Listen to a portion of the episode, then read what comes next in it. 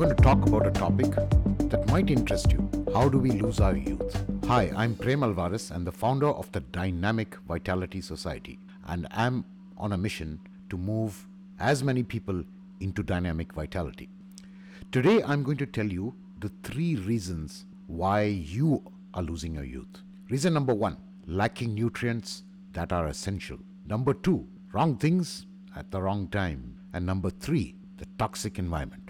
Would you like to know more about this? Then just listen on. So let me start. Lacking nutrients. Reason number one our body is the composition of chemical elements and compounds found naturally. The body takes these raw materials and compounds and composes them into what the body needs. 62% is water, 16% is fat, 18% is protein, and just 1% is carbohydrates. The remaining are elements, minerals, and trace elements called phytonutrients. When we don't have these in the right proportion, you prevent the body from daily repair and longevity. You know, we often eat instant foods too. These are substances. So, what really happens is if you're not giving yourself the right composition of food that your body needs, then what's going to happen? Well, that's not the only thing.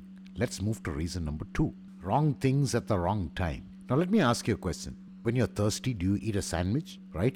When we're thirsty, we drink water. So, if we run a motor, let's say 24 bar 7, you know, for a whole year, what's going to happen? It's going to burn out, right? So, exercise, eating, sleeping, all the activities you do need to be scheduled, okay? And it really depends on your life, okay? You can't be sleeping when you're in the office, and you can't be running when you're supposed to sleep.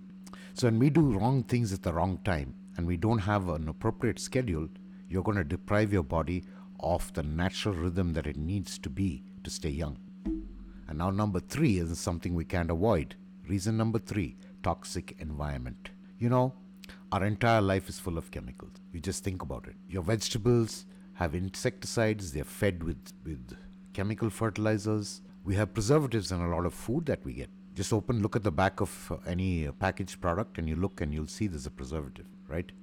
But not just your food uh, and just the things that you eat, but there are things that we use even in our bathroom and in what I consider the most toxic place in your house.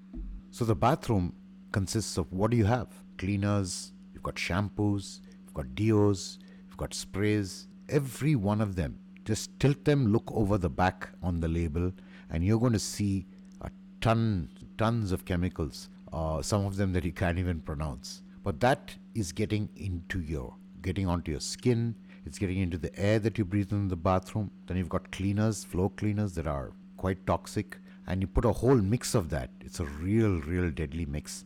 And what happens is those toxins are just getting into you, right? So we are exposing ourselves to it every minute. And without the right nutrients in our body, you're going to lose the battle to it. Trust me.